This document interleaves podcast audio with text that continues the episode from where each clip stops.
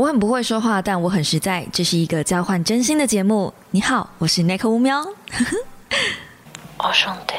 Hello guys，欢迎来到五秒的备忘录。星期一的一大早，你还好吗？放年假的你，是不是睡到自然醒呢？我在想，多少人会在今天八点准时听到我的这一集 Podcast？如果你是在八点准时听到的话，What's wrong with you？没有啦，你可能是很辛苦的上班族，是不是没有放假呢？嗯，好啦，没关系。那个 Nicole 现在在空中早上的十二点二十七分陪伴你好吗？好的，那今天一样是简单的回答一下 IG 上的问题，因为这次 IG 只有五个人发问，所以我们就简单的回答一下。那今天我们要来聊《茶经》等等，就是会讲一些关于《茶经》这个剧的一些感想。那因为《茶经》其实是二零二一年十一月份上映吗？是这个日期吗？反正我记得是去年的剧了，所以我等一下可能会多多少少有一些剧透的部分。那我尽量不影响大家的观看体验。说真的啦，我那时候在看《茶经》这部戏的时候，我就手很贱，就想查一些就是那个《茶经》这个呃茶制茶公司的一些相关资料。我那时候很好奇这个故事到底有没有所谓的历史根据背景，或者是有没有根据什么样的人去改编的。于是呢，我就打《茶经》空格日光。那当我在一个空格的时候，我就被 Google 剧透了。Google，How could you？哎，真的，真的，哎，不要随便的去查任何的相关的剧，就是在你还没看完这部戏之前，你真的不要去查任何，你就把你自己当白痴，等看完之后再说。真的，我已经被 Google 雷太多次了，但这不影响我整个看完《茶经》这部戏的感想。我觉得，嗯。这个 Google 雷我的那个部分啊，差一点把它讲出来啊，就是一个暴雷，那个一个大死全家这样。呃，Google 雷我的这个部分，并不影响我看《茶经》这部戏整体的内容。然后顺带再跟大家说，我又在喝那个呃 WAT What 的蜜美人蜜苹果，请支援消音的啤酒了。所以呢，这个气泡鸡尾酒啊，这个真的好好喝啊。哦，好香哦！它那个蜜苹果的香味，如果你没有试过的话，真的可以来一杯。所以呢，我有喝酒，意思是等一下我可能会口无遮拦，然后会这个笑会特别多。所以呢，就呃，请大家多多包涵，这样子是一个很呛的人在跟大家聊一部关于茶的戏。其实茶酒啊，很像啊，不觉得吗？啊，对对，要要被占了，要被占了。但是我觉得啊。品茶、品酒、品咖啡，其实就是三个不一样的领域，但都是有品味的人，只是看你喜欢喝什么东西而已，然后健不健康而已。我觉得喝茶相对来说健康一些些，只是因为啊，我这个人从小红茶过敏，我没有办法喝。呃，红茶里面的某一个成分，好像只要太浓的话，应该是说这个茶只要它，嗯，呃，那个叫什么烘焙吗？就是去去熟成的那个那个程度越浓厚，因为红茶就是我们知道的，它是有焙过的茶嘛，所以它就是只要有这个步骤一直反复的去做的话，越浓，香味越浓越足，我的反应就过敏反应会越大。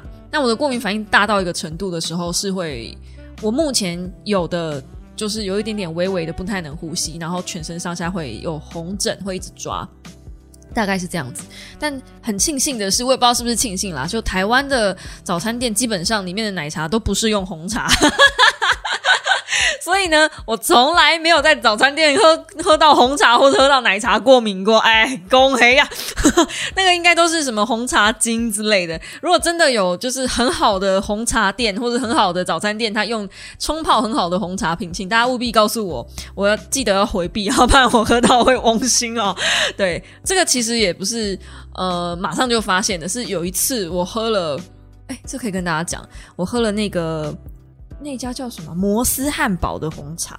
因为大家都在说红摩斯汉堡的红茶很好喝，很好喝。那我第一次红茶过敏，就是喝了摩斯的红茶。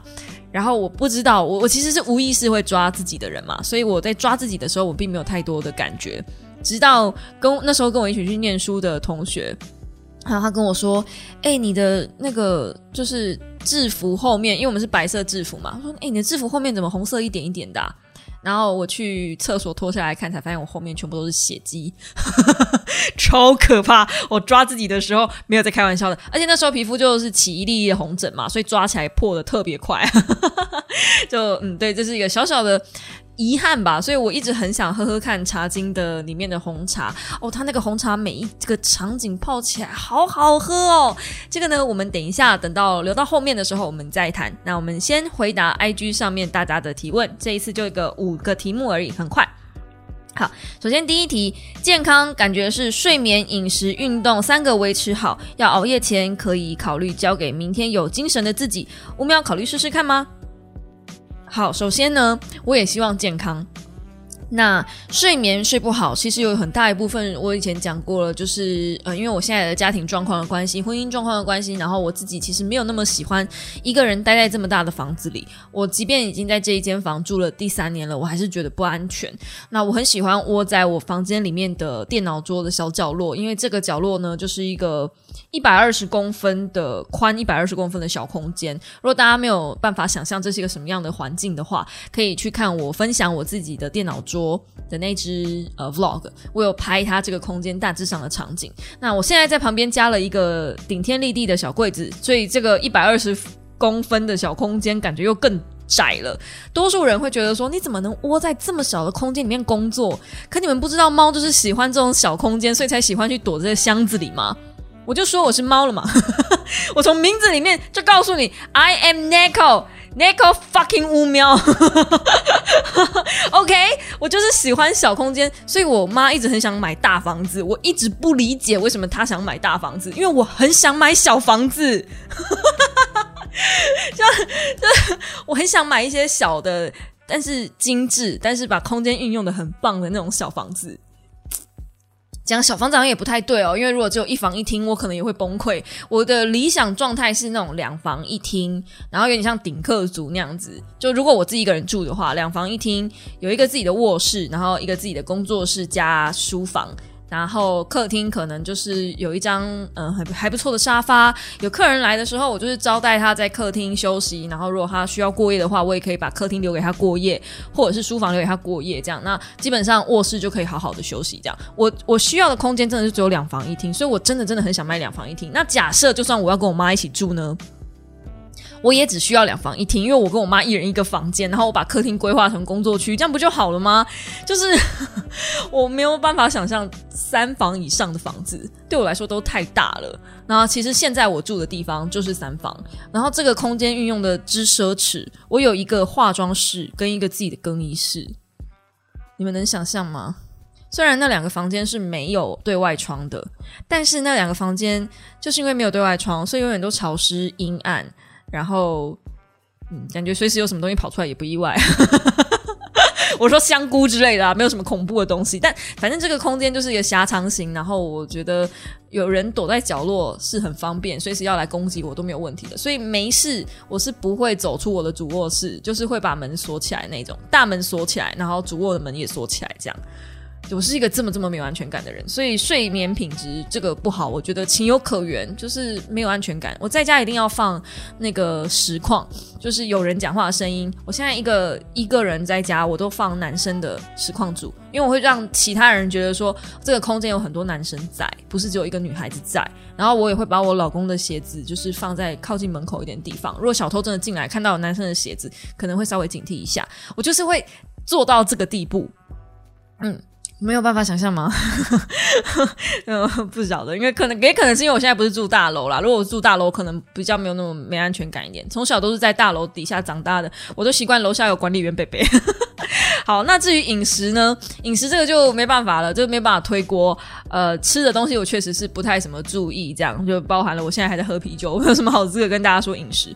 但是我至少不会吃一些垃圾食物，而且我有开始在控制饮食。你你你这样听起来很奇怪，对不对？但是我会择食，就是如果我今天真的非得一定要吃东西的话，我像我刚刚我就抑制了我自己吃宵夜的冲动。我真的真的很想，我今天真的心情超级不好，非常非常恶劣，然后我真的遭遇到人生一个非常大的挫折。嗯，好，不是人生非常大的挫折，应该是二零二二年来非常大的一个挫折。然后我真的很想要暴吃一顿，但最后我就只有开了一瓶啤酒。我觉得我很棒。那与此同时呢，我可能就是因为最近会下厨啊，所以呃吃的东西真的比较节制，然后也比较没有常在吃一些外食，感觉其实健康很多。那下厨你们知道，其实肉没有那么好料理，菜我觉得很好料理，有时候菜就穿烫一下就可以吃了。我是指可以吃，不一定好吃，就是可以吃。然后我最近发现，不管所有的料理，菜也好，肉也好，如果你今天要做成日式料理，很简单，米酒二。味淋一，酱油一，加进去，八九不离十就是日式料理的味道。那炒乌龙啊，炒肉啊，炒高丽菜啊，全部一套打死，这样很简单，而且很好吃。它就是味道统一，但是很好吃。然后有一个小猫推荐我那个咸昆布，哎呀，这我还要加进去，就是画龙点睛。你跟你说这个从日本料理店买来的，你都信这样，所以。我就觉得吃菜比吃肉方便很多。我现在真的喜欢吃菜，反而很少吃肉。而且菜的锅子很好洗，煮肉的锅子哦，好难洗啊！我会为了洗不想洗锅子，不想洗碗，然后不想吃饭这样。但是现在有慢慢在调整这个坏坏习惯了。那至于运动呢？我现在还是有在运动的哦。嗯，一个礼拜两天，而且我的重量是越来越大的。然后我还会偶尔跳一下 Just Dance，增加一下有氧的部分。所以运动的东西呢，大家不用担心，就是我还是有维持，持续在维持自己的运动习惯。可能我的体态没有像之前那么好，因为我的运动量真的没有像之前那么多。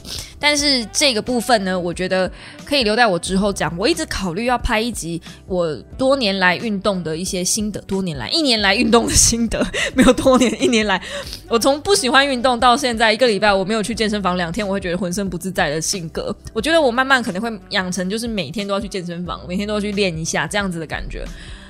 嗯，我的教练可能听到会很欣慰吧，但是我真的是认识了我现在换的这个新教练之后，我才觉得运动没有这么的，嗯，压力这么大。然后维持身材这件事情也没有压力这么大。然后，呃，认识现在这个教练之后，他让我破除了就是。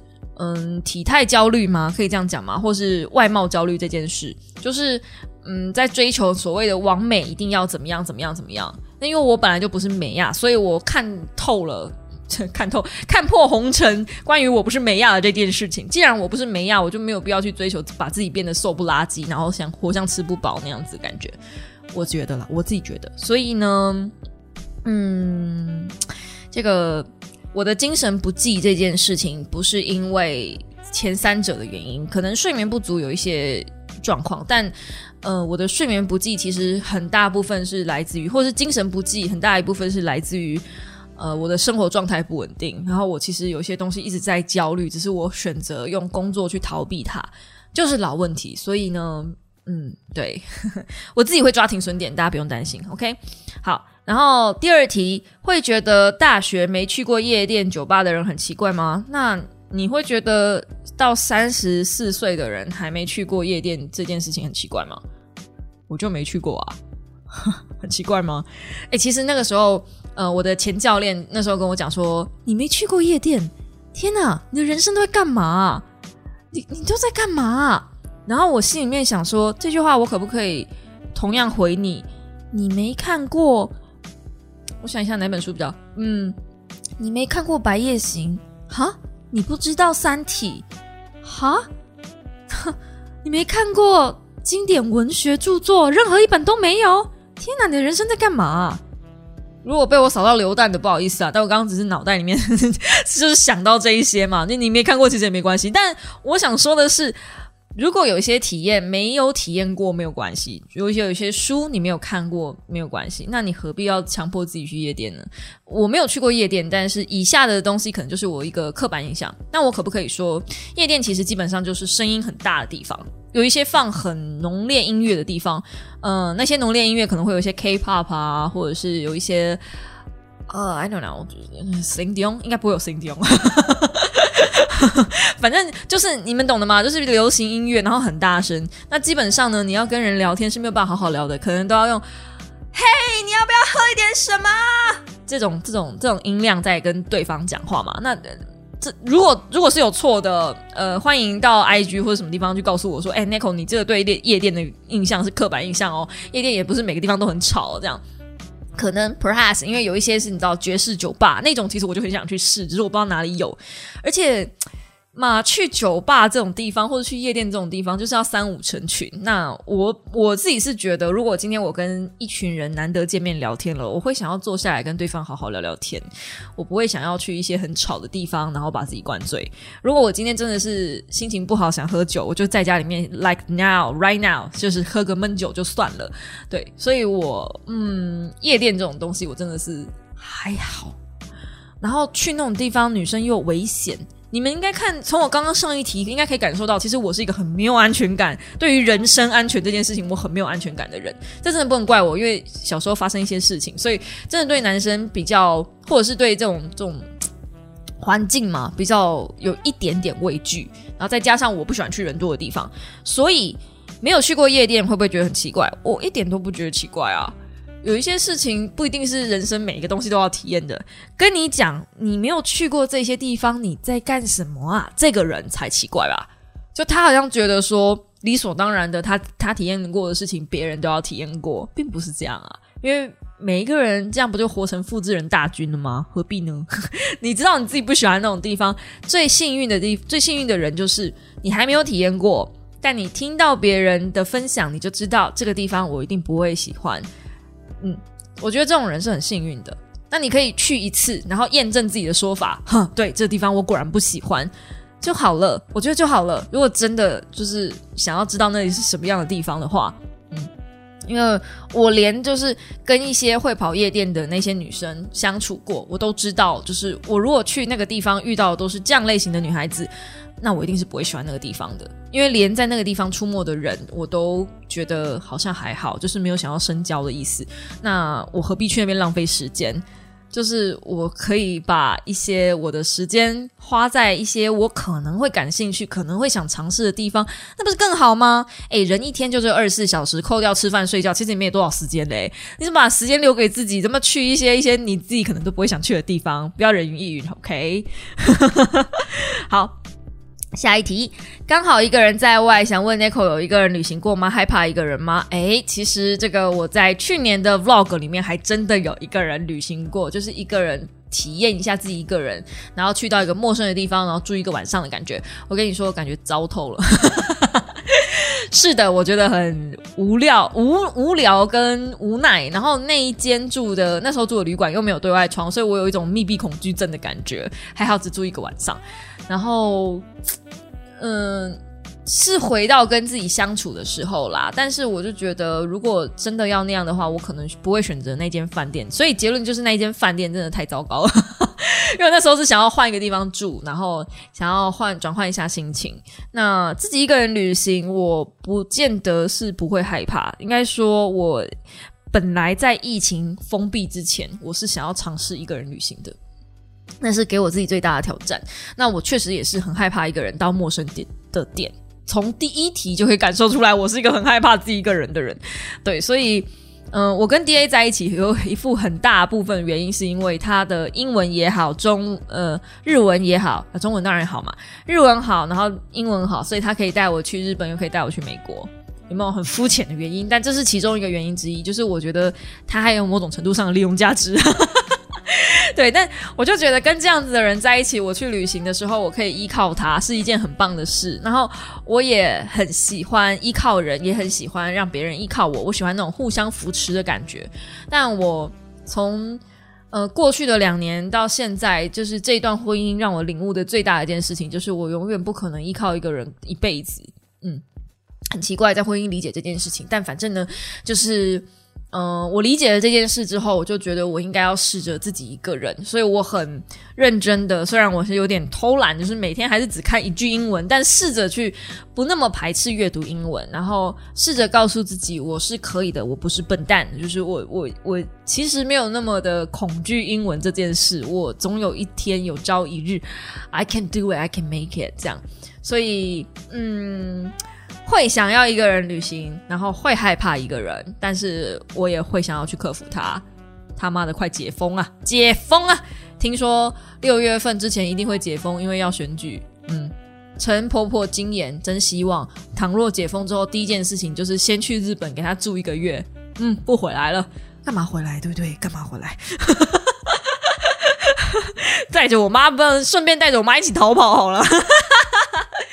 好，嗯，下一题会跑位吗？哦，这个应该是在问那个，就是四月七号要准备开的那个内衣团购。那我先跟你们说，这一档的内衣呢，真的是没有雷，基本上没有雷，可是没有我直播推荐的那一家穿起来那么厉害，就是。这一家我我团购的这家内衣，它不是走那种波涛汹涌型的，它是走那种自然为沟，有这个词吗？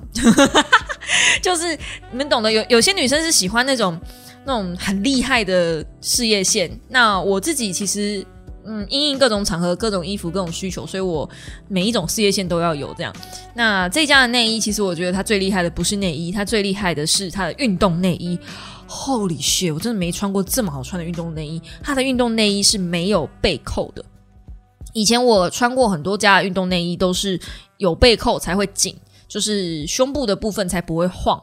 可是这一家的运动内衣，我真的不知道它怎么办到的。它就是用布松紧带的部分，和沿着你的胸下线去做一个嗯 W 型的状的那个形状，它会自然有一个。一个尖端停在你的胸部的中间，去压着你的肌心，所以你的胸部在动的时候，你即便在做很大的运动，就平常我在跳舞啊，就是做一些有氧啊，它也不会在里面有那种就是胸口被拉扯的感觉。男生现在听到这边是不是觉得哈，what the fuck？你现在在说什么？可以说中文吗？就是啊，女生在运动的时候，尤其是胸部大的女生在运动的时候，那个上下弹跳，男生看得很愉快，女生看得撕心裂肺，好吗？你你想想看，你的肌肉就是一直随着那个上下抖动，然后去拉扯，那是多么疼痛的一件事情啊，很痛。OK OK，所以我每次下楼梯的时候，我都要扶着我自己的胸部，我没有在跟你们开玩笑，我是认真的。我真的呃，减肥之后，我觉得最大的困扰就是为什么我胸部变大了？即便我的感觉是没有，就但是真的越来越觉得，哎，那个胸，哎，还有啊，在练胸，胸上线，就是女生如果可以的话，可以，我真的蛮推荐女孩子练一下胸部。男生练胸部是要练胸肌嘛，女生练胸部啊是要让胸挺。而且我现在有一点感觉，就是就算我没有穿着胸罩，我的上胸也会微微有一点点隆起。所以有些女生不是担心自己下垂，担心自己外扩，那个有一部分原因也是因为你的肌肉就是跑开了，然后他们就是呃变成一团散沙，没有聚在一起。但如果你有肌肉把它聚拢的话，那一些赘肉也会尽量的让它维持在一个同一个地方。至少我自己是这么感觉的。然后胸部的形状，其实我是非常非常非常盯紧。我妈从小教育我的一件事情，就是生了小孩千万不要打退乳针，因为退乳针一打下去之后，它是把你所有的脂肪都退掉，你胸部会直接变平的。为什么我妈知道呢？因为我妈有打，所以她那时候就告诉我，千万不要打退乳针。然后我也看到，就是呃，妈妈为了退乳这件事情，然后付出了代价。所以我小时候就非常盯紧的在顾自己的胸部的形状。我的胸型是那种，虽然这样很像自夸，但是就是买内衣的阿姨看到我的胸部会说：“哎，你胸部很漂亮哎。”然后到目前为止，每一任男友看到我的胸部都会说：“哦，你胸部很漂亮。”我的胸部不是那种。超奇怪，现在怎么会讲到我的胸部呢？这一集是不是要按黄标？OK，好，我的胸部不是那种就是竹笋状的。有一些奶是竹笋奶，你们知道，就是比较尖的奶。这个是每个人基因不一样，但是我的胸部因为天生就是比较圆，然后我又把它顾得很圆，所以我的胸部真的是蛙柜的形状，就两团蛙柜就是罩在我的胸口上。那听说这个是很漂亮的形状，我也不知道了哈，反正就给大家参考，就是胸部这种东西就是越圆越好。那至于整个胸型呢，那个是。嗯，可以用胸胸罩，然后慢慢去补足的。那这几件内衣穿下来啊，我觉得，嗯，对，最推的就是运动内衣。我还是要回来讲运动内衣。那回答你的问题，会跑位吗？我告诉你会跑位的内衣，我是不会穿的。跑位的内衣意味着什么？它的钢圈压在你错的地方。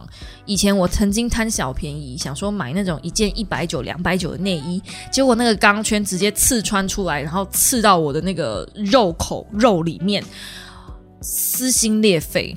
那后来呢？还有，嘿，对，还有还有后来，后来我就买一些比较贵的内衣，那种网络上号称胸部会越穿越大，胸型帮你顾得很漂亮的内衣。哇靠！嘞，那个穿的真的是，不要说胸部顾的漂亮啊，我能不能有那个命继续维持我的好胸好胸襟都不知道了。它那个绑的之紧嘞，好像是小玉西瓜在绑正方形一样。我的妈咪呀，那个当然胸部会顾得越来越漂亮啊，因为你不要说赘肉了，我连那一口气都快被它挤出来了。那个到最后我刚好穿去日本，然后很不巧的是，他就在日本给我裂开。没错，裂开，它那个钢圈就就直接裂开，因为真的太紧了，它就直接裂开，然后穿进我的肉里面。自此往后，我只买合身的胸部胸罩，我不要买过紧，也不要买那种那种就是你知道廉价，就是胸罩这种东西，唉，它就真的是。女生一个必要之恶，你知道吗？不管你年纪几岁，你都一定要好好照顾她的一个穿衣服也好看。然后的，我真的觉得女生很可怜呢。男生就不会没事要去照顾自己的鸡鸡，我们就没事一定要照顾自己胸部的形状。真的，他黏你的，真的是他黏你。好啦，反正啦，就是呃，这个牌子的内衣我是大推的，好不好？它是我小时候小时候对。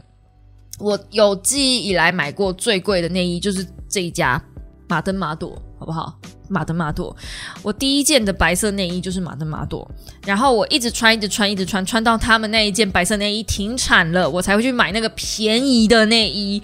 就是因为他把那件白色内衣停产了，我才会去买便宜的内衣，才会去买那种什么号称胸部穿了会变大的内衣，那都没有效。OK，那个。号称胸部穿了会变大的内衣，只是把赘肉往前挤，而且是用生命在挤。我真的不建议大家买那个，好不好？人生在世，真的没有必要没事穿一件马甲把自己钉成那样。呼吸是人类的基本人权，不要连这个都忘了。好。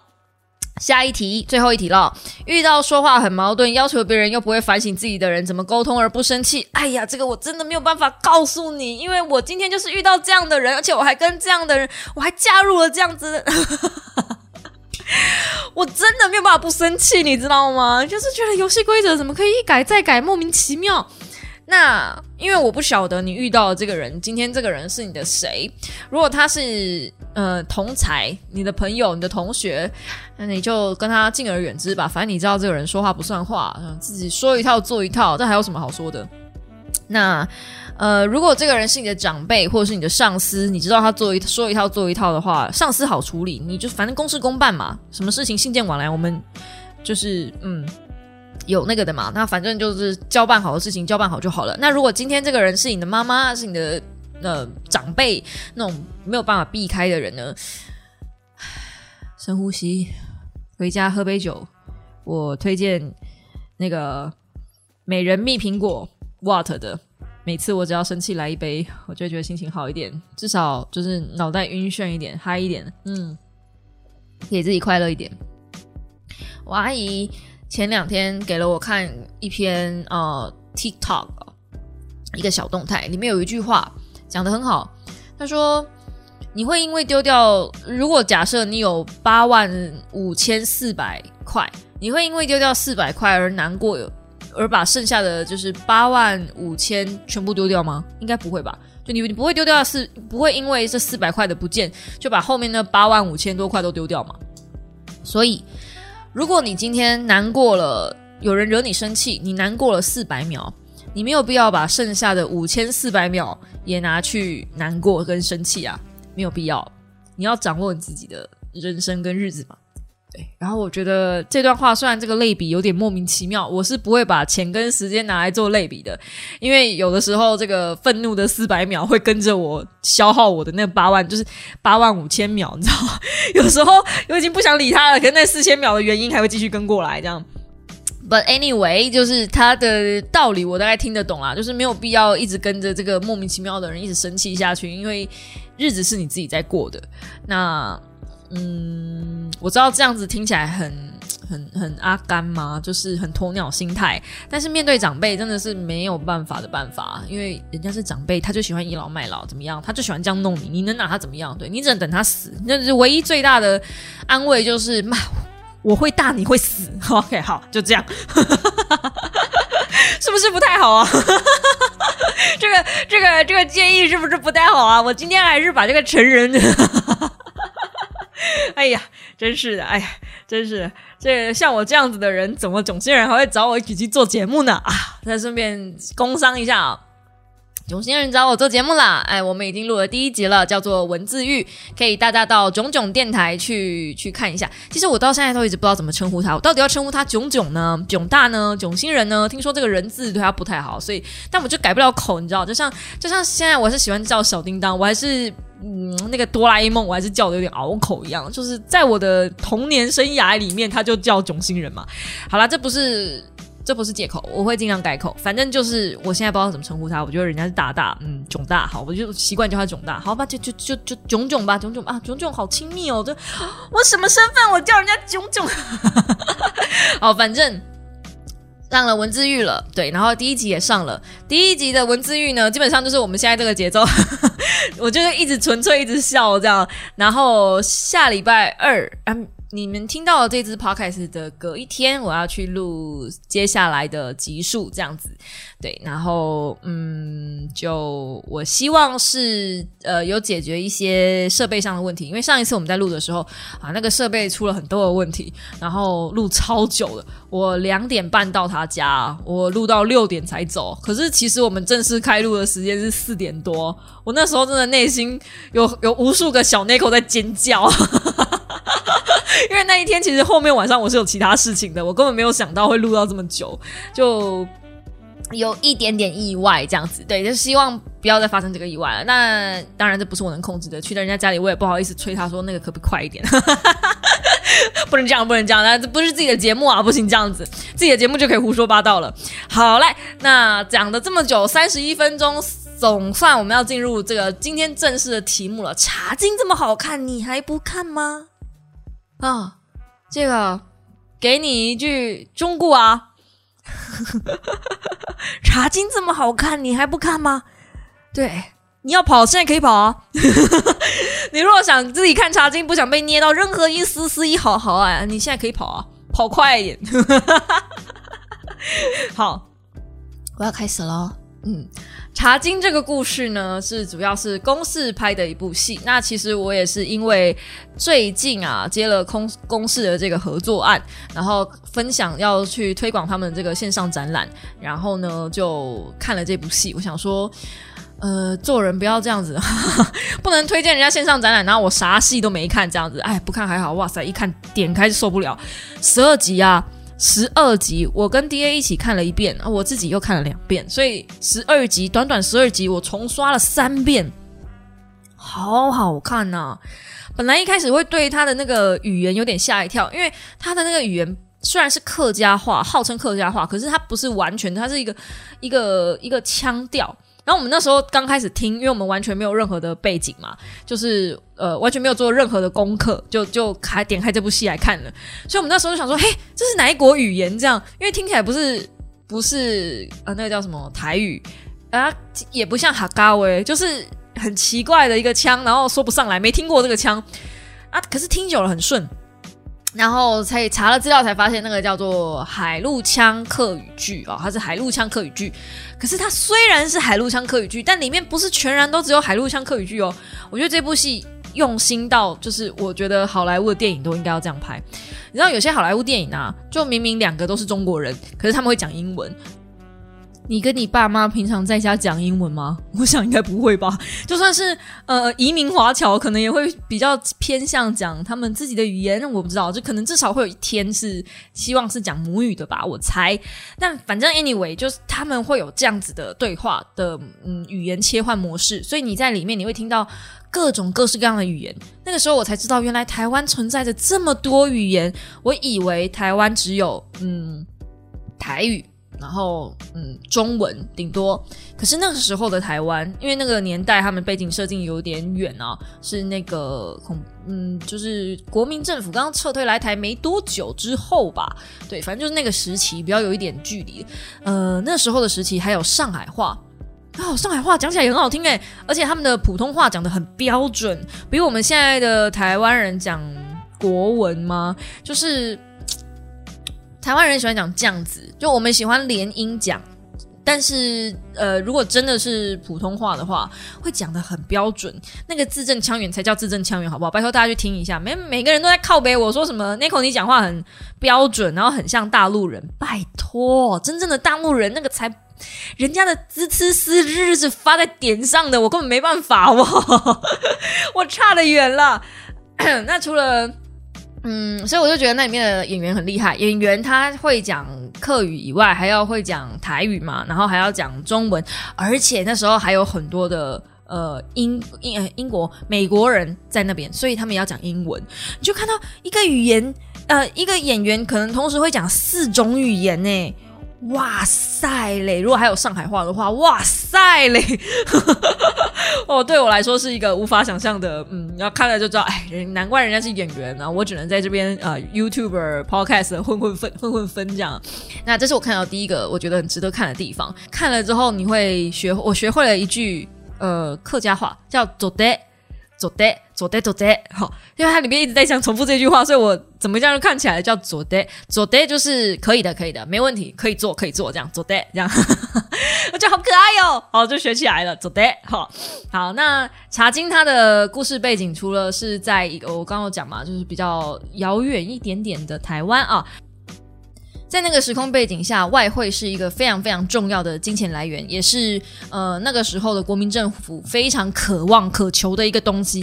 好像打仗就必须要呃资金嘛，所以外汇就非常非常重要。大家都想要赚美金，想要嗯你懂得赚赚国外的钱，然后来换台湾的钱这样。所以呃那个时候搞进出口其实是非常的。有风险，但是赚的也较也较多这样。那日光的茶呢，其实本来就是呃委托一些洋行去帮他们做出口的动作。那直到这个日光的小女儿，就是咱们的女主角小吉啊，小吉她就是想要嗯有一番自己的事业，而且她不想要安于这个当初当时的年代的女性就只能嫁为人妇，然后。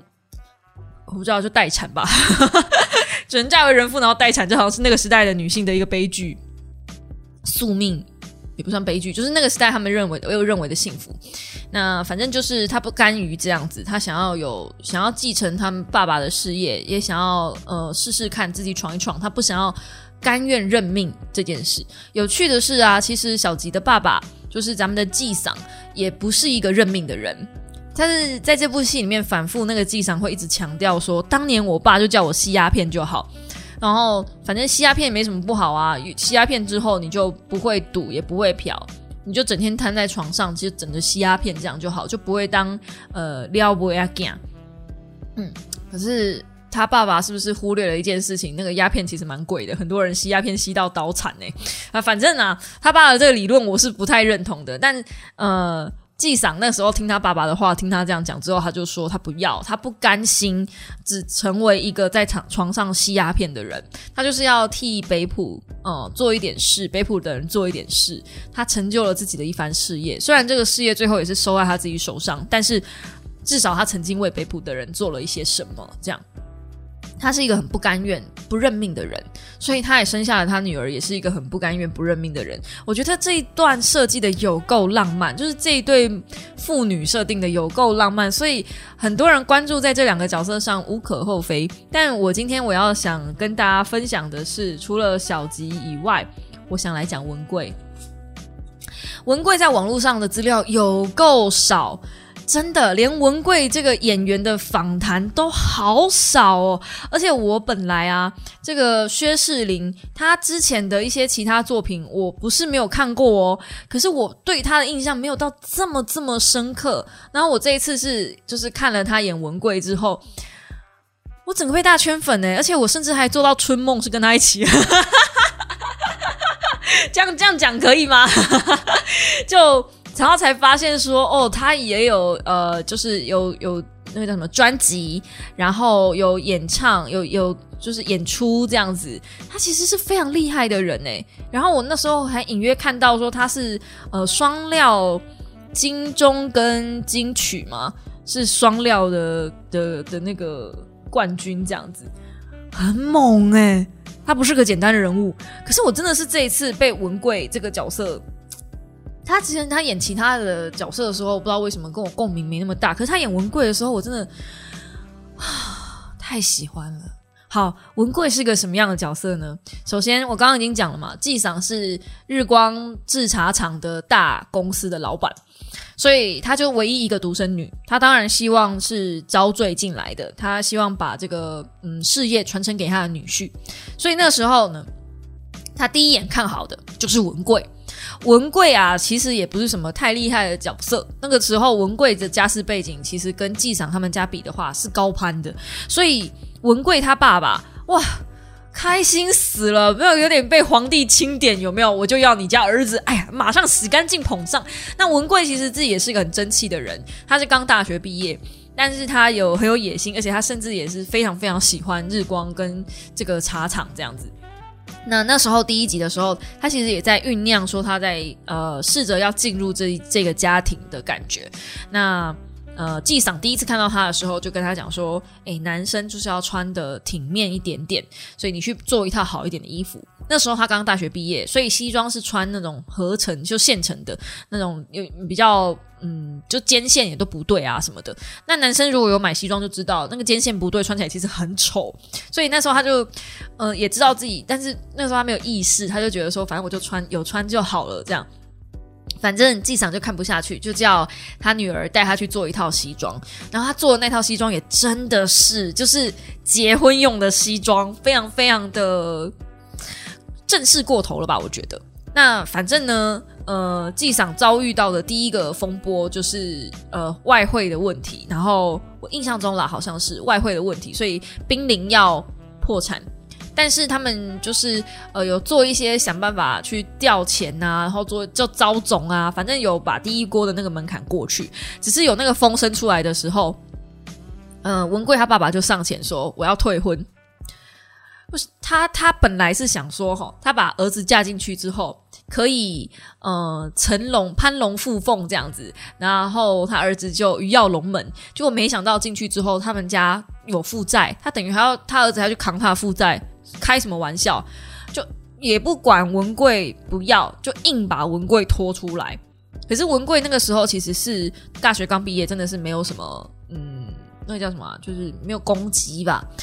然后他不是公鸡，不是狗 gay 哦，不是那个公鸡哦，是没有那个功，没有那个功功效，就是功效那个叫什么啊？我天哪，喝了酒之后脑袋跟糊糊浆糊一样，反正就没有一些可以说话的立场啦，所以就这样子被他爸爸拖出来。但其实他，我觉得他是真心喜欢大小姐的，我觉得至少他真心喜欢纪赏，他可能没有，嗯，对于大小姐的爱也是有的，但是他对纪赏的爱也一定是有的。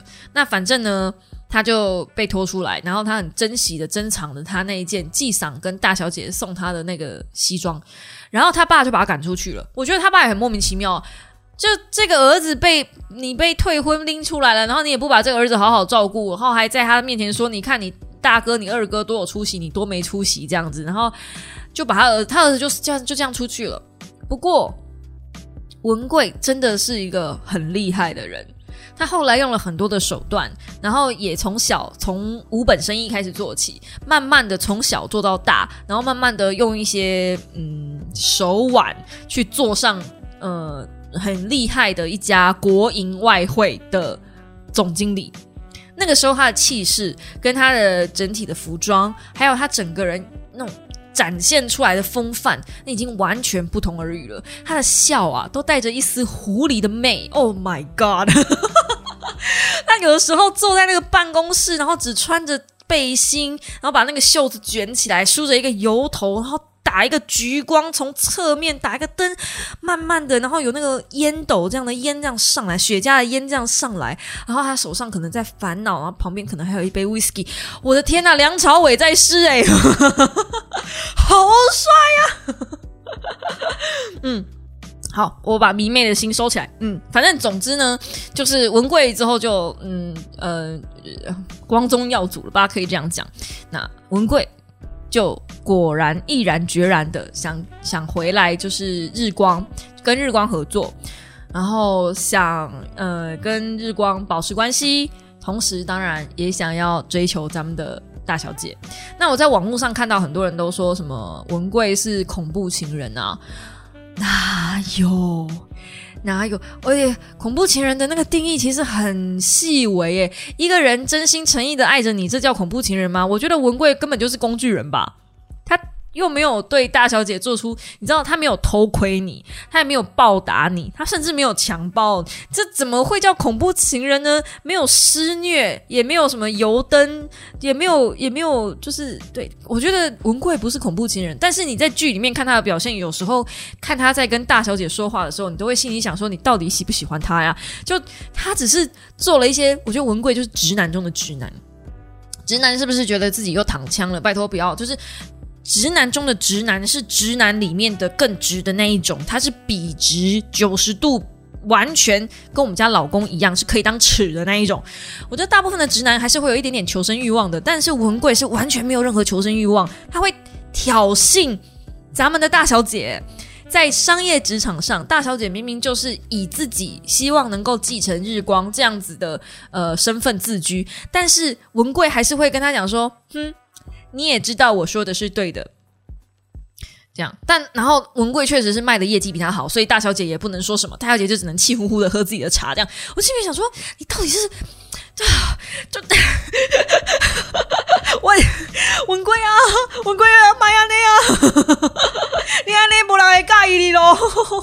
对，那我我嗯，对，反正就是一个。妈妈就是你知道，看着儿子自己这样在追追女朋友，会想往他头上猫下去那种感觉。那扣掉这个呢？文贵喜不喜欢大小姐？当然喜欢，而且文贵完全绝对，我跟你说，文文贵绝对不是恐怖情人。他如果是恐怖情人的话，他不会试着在日光遭到最糟糕的那一个时刻，就是第十一集嘛，还是第十二集的开头这样，那是最糟糕的时刻。然后，嗯，还还拼死拼活的在帮忙想办法。帮日光想想投入想出路这样子，我觉得文贵真的是用尽心力啦。他真的不是恐怖情人，我要帮他洗白，他一定是工具人，标准的工具人。只是他真的不会讲话，女生不会去喜欢一个挑衅自己，尤其是在自己专业领域上想挑衅自己的人。然后啊，我就讲一幕好了，我印象非常非常深刻，那一幕是连纪赏都在。季赏是卖茶的制茶商，然后小吉呢是希望把日光走出日光自己的品牌，然后他们就在那个那个会就是茶茶的客厅吗？然后再讲自己做自己的品牌这件事情。那做品牌跟日光之前在做的事情不太一样的是，日光虽然是大的茶厂，但一直都是做代工的事业，就跟台湾现在某一些呃晶圆代工一样，反正就是在帮别人做茶。虽然我们是做，虽然是做茶，但是外包装贴的都是别人的牌子，这样。那呃，小吉就想要做自己的茶。那这件事情其实有一点难，是因为你要做自己的茶，你等于没有别人的品牌的加持。这感觉有点像是，如果是同一个茶，外面贴立顿跟一个莫名其妙的小牌子，我们立顿至少看过，对吧？所以有点像是蹭人家的意味。这样这样解释，虽然不完全是这样，但我觉得普罗大众这样理解比较好理解。所以呢。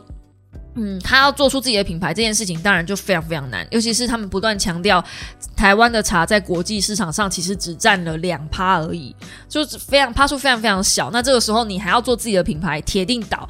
所以那个时候文贵就讲了一句：柴米油盐酱醋茶，茶如果真的这么珍珍贵的话，为什么是放在厨房？为什么不是放在珍贵的酒架上？然后我心里面就想说：哎，这位兄弟。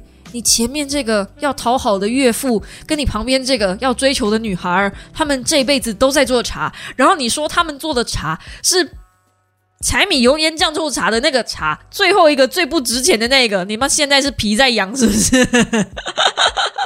不然你到底是要不要追人家？我今天跨龙门，可不可以？你的人生，你人生可不可以不要那么直啊？大概就是这样子，然后。嗯，我最后其实也一直想要找一个有点类似彩蛋吧，但我一直找不到人，就是分析这一段。这段应该也不算是，嗯，不算是暴雷吧。反正就最后一次，那个那个小吉有松口答应文贵一件事，然后文贵为了这件事情拼死拼活要帮小吉做做到嘛，他就觉得就是你们就理解成我答应跟你在一起这样好了。对，那文贵就是为了这件事情，当然好啊，拼死拼活做到啊。对，那个工具人看到一丝曙光的感觉。结果小吉这个时候就打电话跟他讲说：“呃，你不用帮我忙了，对，爸爸想到办法了。”这样，然后。嗯，文贵就这个时候，文贵的画面非常细致哦。你可以看，他本来是直挺挺的坐好，然后嘴巴带着笑，虽然有一点辛苦，他那个笑是有点苦笑。他就说：“你再给我两天，我会再帮你想办法。”他原本是直挺挺的坐好，然后他听到小吉这么讲，就是呃，记赏已经搞定了。这个时候他是突然松下来，就是肩膀垮掉，然后脊椎弯下。然后往后靠着椅子说：“哦，这样啊，就表示他丧失了这个机会了。那你可以，我从这么细致的转变，但是他的脸上的表情是有一点类似松了一口气，可是又不知该如何是好，是有点这种苦涩的感觉。大概也是因为他真的做不到，呃，这一次的难关，他真的帮不了什么太多忙。对，那呃，小吉就就跟他讲说，不然你先挂。对，就是两个人挂电话。”就说：“那你先挂。”然后，呃，文贵就说：“好。”然后文贵其实挂的也很依依不舍。小吉才把电话挂掉。我一直没有看到有人分析这一幕。如果你觉得我以下说的是对的，或是以下我哪里说错，我欢迎大家来跟我讨论，好不好？因为我觉得这一幕就表示小吉那个时候其实也对文贵动心了。文贵这么多集，是历经十二集的轰轰烈烈的当了工具人这么久，总算在最后一刻要开花结果的时候，结果被纪赏这么一弄，就又没有了。但纪赏这不能怪他啦，你们自己看就知道，纪赏这么做也是情非得已。但反正哦。我觉得小吉其实也想要松口了。小吉这么多集都就是避着文贵，就是你知道，就是好像很讨厌他那种感觉。我觉得比较像是大小姐拉不下那个脸，是跟他在一起。但其实他自己心里面也心知肚明，这个人从头到尾就是一个好伙伴、好战友，在商场上他们是亦敌亦友的关系。然后他讲什么，其实呃文贵都帮忙。文贵确实是也很有力的一个伙伴，所以文贵是一个正确选项。那话说回来了，如果在婚姻里面，你会选择正确选项还是选择对的人呢？我们都知道一定要选对的人嘛，正确选项不一定是正确的嘛。那我觉得文贵他到最后，小吉如果到最后也对文贵动心，那文贵是不是就从正确选项变成对的人呢？是吧？哎，但文贵其实确实是，有某种程度上来说，呃，我不得否认，除了他真的直过头以外，他的心思也真的比较沉浮啦。但他的沉浮的心思都是用在商场上，至少到目前为止还没有用在嗯情感面上。我。至少是没有看到了。那至于大家很喜欢的 K K 呢？这个其实那个时候公司的人在跟我接洽的时候，他以为我想要多要一点点，就是呃大小姐跟 K K 相处的片段。但是我跟你说，我非常讨厌看到这两个人互动。这可能有一点点我自己的个人意见，因为温升豪在我那个年代演了一部非常要命的戏，叫做《犀利人妻》。至此往后，我看到他的脸，我就想到“渣男”两个字。虽然他在《火神的考验》里面演的角色也还算 OK，可是他在《火神的眼泪》里面认真说，他演的是一个为了事业、为了救火而抛弃老婆生产的人。对于我这个人妻看了，我也是，嗯，给过吗？嗯，微妙呢。就我知道，对对对对，但但呃啊，对，你们懂的吧？懂吗？微妙。然后。再加上哦，我我都别摒除那，我都我都不要看那些好了，我都不要看那些。我们单纯讲 K K 在戏里面的表现。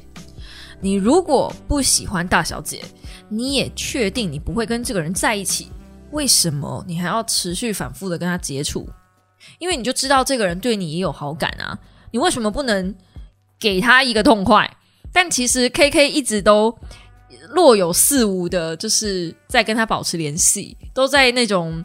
呃，朋友范围，然后微妙的阶段里面，就是维持着一个危险薄膜的关系，就像细胞膜一样那么薄的关系，他就若有似无这样子。所以面对大小姐这种这种不知道情愫吗？我觉得男生真的应该要给人家狠一点点，不要再继续保持暧昧了，真的不要。暧昧让人受尽委屈。耽误一个女孩的纯情，是不是？对，是这样唱的吧？好的，反正就是我没有很喜欢 K K 这个角色，而且他其实某种程度上大概也知道自己从事的不是什么太安全的职业。你知道他最后不是被带走吗？但我后来讲哦，就是我其实有跟我老公讨论一下，其实 K K 这一条线啊，还有那个呃夏目雪夏老板这条线啊，如果全部抽掉，其实对呃。就是这个整出戏《茶金》这出戏其实是没有太大的影响的，我反而觉得他们放太多的篇幅在这上面，因为我想看的不是这个部分，但这一块放进去只是要把营造出那种当时政府真的是不择手段的想要弄到所有的外汇，以及当时政府怎么样去控制人的一些言论吧。对，但是我就觉得很奇怪啊，言论自由跟茶经这个东西好像又没有太大的关联性。如果是真的要拍茶经的话，你应该 focus 是在外汇有多艰难，然后政府是多么的贪婪。如果假设要的话，或是政府是多么的需要这个外汇，所以情非得已，然后反而是这个就是嗯，言论自由的控制，我反而觉得就还好，就这个感觉又是支线，就只是为了要一个。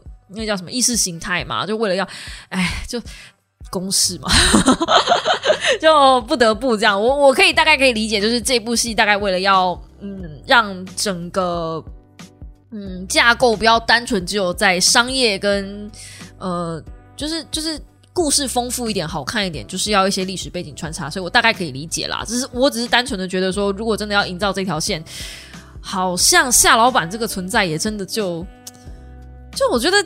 就是抽掉好像也没有太多影响，因为每次到看到那一边的时候，我就有一点点小烦躁，就是我想要赶快回来看咱们家的文贵，多给我一些文贵，拜托这样。但是完全是我个人的私欲啊，这这个这个这部戏还是很好看的。我我先说好，那嗯，其他的角色嘛，我觉得好像就没有太多可以值得跟大家分享的地方啊。还还有一个就是。纪长是我非常非常喜欢的一个角色。那我这一次觉得郭子乾能够演出这个角色，而且把他演的这么有深度，好意外。因为他在我心中一直是那种综艺咖，我真的从来没有想过他可以演这么有深度。一开始看到他的脸，我本来想笑，因为这郭子乾嘛，就是那个人是从小看到大的人。可是真的看久了之后，就觉得他反而现在搞笑，我会有点不习惯。我就觉得纪长你是缺钱缺到我还没从戏中出来这样。好，那这部戏还有什么看点呢？嗯，如果你看完这部戏之后再去看线上展览的话，其实那一天我上个礼拜五吧，有跟呃公视的另外一个小小访美编嗯文编记者嗯访谈，然后会再出一篇，就是我对于这个公视的线上展览的一些心得，然后连。他们自己人都很意外，我会看到这么多没看到的东西，所以线上展览其实有很多的细节可以慢慢去看的。如果你真的去看了这部戏之后，你再去看线上展览，那个线上展览真的有很多的真真实还原，而且你反而是在剧中一扫而过的场景，你在那个线上展览里面，你可以很好很好的看。那其中有一个我觉得也是不多人提到的，就是日光的办公室的办公设计。哦，那办公设计之美啊！那个审查室就是大家最常在那边品茶的地方，它的圆角圆弧，然后它的呃那个窗户是做长条形的长方形，以及它下面最下面的地方是做呃也是长方形的孔雀绿，就上面是一个长方形的木条的，然后配大玻璃嘛，然后下面是孔雀绿，可是它做圆角收边，你要知道哦。它也可以盖正方形，它盖正方形其实很简单，根本完全不需要去做那个收边的圆弧。可是它偏偏要做那个圆弧，那个圆弧展现了什么工艺、品味、质感。然后你再去看它的沙发，也是做圆弧的沙发，不管是沙发的两个角啊、边边角角啊，还有那个椅椅椅靠吗？沙发也是圆弧的。然后再仔细看他们的公室办公室挡板也是圆弧的。而且厉害的是，连椅子都是圆弧的。椅子还不够厉害，办公桌这个厉害了吧？他们一般我们的人桌子，即便是现在我们人的桌子，也都是一张正方形的四方形吧？了不起就是四个角有做圆角嘛？他们不是，他们是上下两边是直线，可是左右两边是圆弧。整个办公室都是这样，整个办公室都是同一个语系，就是在装潢这件事情上，他们都是用圆弧来做收脚，所以不管是什么什么办公桌，你都可以看到，或者椅子啊，或者东西啊，你都可以看到它的语言都是同一套语系，就是长条形配圆弧。这个是在戏剧里面一闪而过，你没办法看到的细节，一定要在线上展览，或是你一定要去现实现场看。而且去现场看也不见得，你现场看有时候有些人就觉得啊，这个空间好协调，可是也不知道为什么。但其实就是因为这样子，这是装潢的一些小东西。那还有什么是我觉得线上展很值得一看的呢？就是有一些彩蛋，比如说呃，有有个观众在我那个影片的留下面有留言了，就是艺兴桌上的那个那个。那个叫什么？剪贴本上有一句话是给 K K 的啊，对对，但是给 K K 的我是没有很在意啊。他如果是给文贵的，我就比较在意了。哦，这一集快变成文贵大圈粉了。好，茶经为什么还有很值得看的地方？是它真的拍的很漂亮，它剧中的每一幕的场景。基本上截图下来都很好看。那那时候呢，我在写稿的时候，有一句话被呃，就是他们删掉了，就是说不应该这样类比。但事实上是那个那个茶巾的用色用的很漂亮。有的时候啊，你他从上面往下拍那个三合院上往下拍的时候，他整个景故意拍的比较偏绿，就是灰蒙灰蒙蓝绿蓝绿。其实就算是清晨，也不会是那个颜色。他是故意去调色的，但是因为他调的很好、很自然，所以你会觉得在那个地方茶山上产茶的地方，好像似乎应该连空气都应该是绿的。那么，呃，还有一些景色我也觉得很有意思，比如说，呃，他跟 K K 确定要分道扬扬镳的时候，那个场景暗示非常明显，就是一个人坐火车，一个人开车，然后就往两个方向去。那种很明白了当的意境，我觉得好像也不用太多解释。虽然你看得出来这部戏有些地方是做三 D 的，不是那种真的实景去拍摄，可是这部戏也已经够诚意了，跑遍台湾十六个地方，就只为了把这些景色拍的够真实。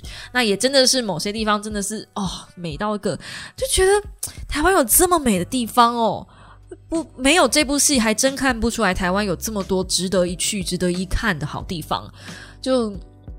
哪怕你就算是嗯，怎么讲呢？可能对于这个剧情没有这么的感兴趣，也应该要好好看一下，就当做是放松，把它当成背景。我我有时候这剪片太累了，我把它放在旁边，就是好像那个会动的桌布这样，真的就是这样。我没有在跟你开玩笑，他的真的每一个景都拍的超漂亮。然后这部戏的导演上一个导，他拍的是呃《我们与恶的距离》。嗯，我这样讲完你就该看了吧。其实他在我们与二的那个距离里面的运镜，跟现在在茶经里面的运镜差很多。因为与二要拍的是比较贴近真实的感受，他要让你拍感觉我们跟他之间没有这么远，就发生在我们身边，所以他的用镜的感觉没有像这次在茶经里面拍的这么优美。这个导演的功力真的也是厉害，就是可以感受出来他在茶经要发挥一下，感觉他在与二就是压抑太久。所以他在查经要认真的，你知道？然后老娘实力不止如此，类似这样子的感觉。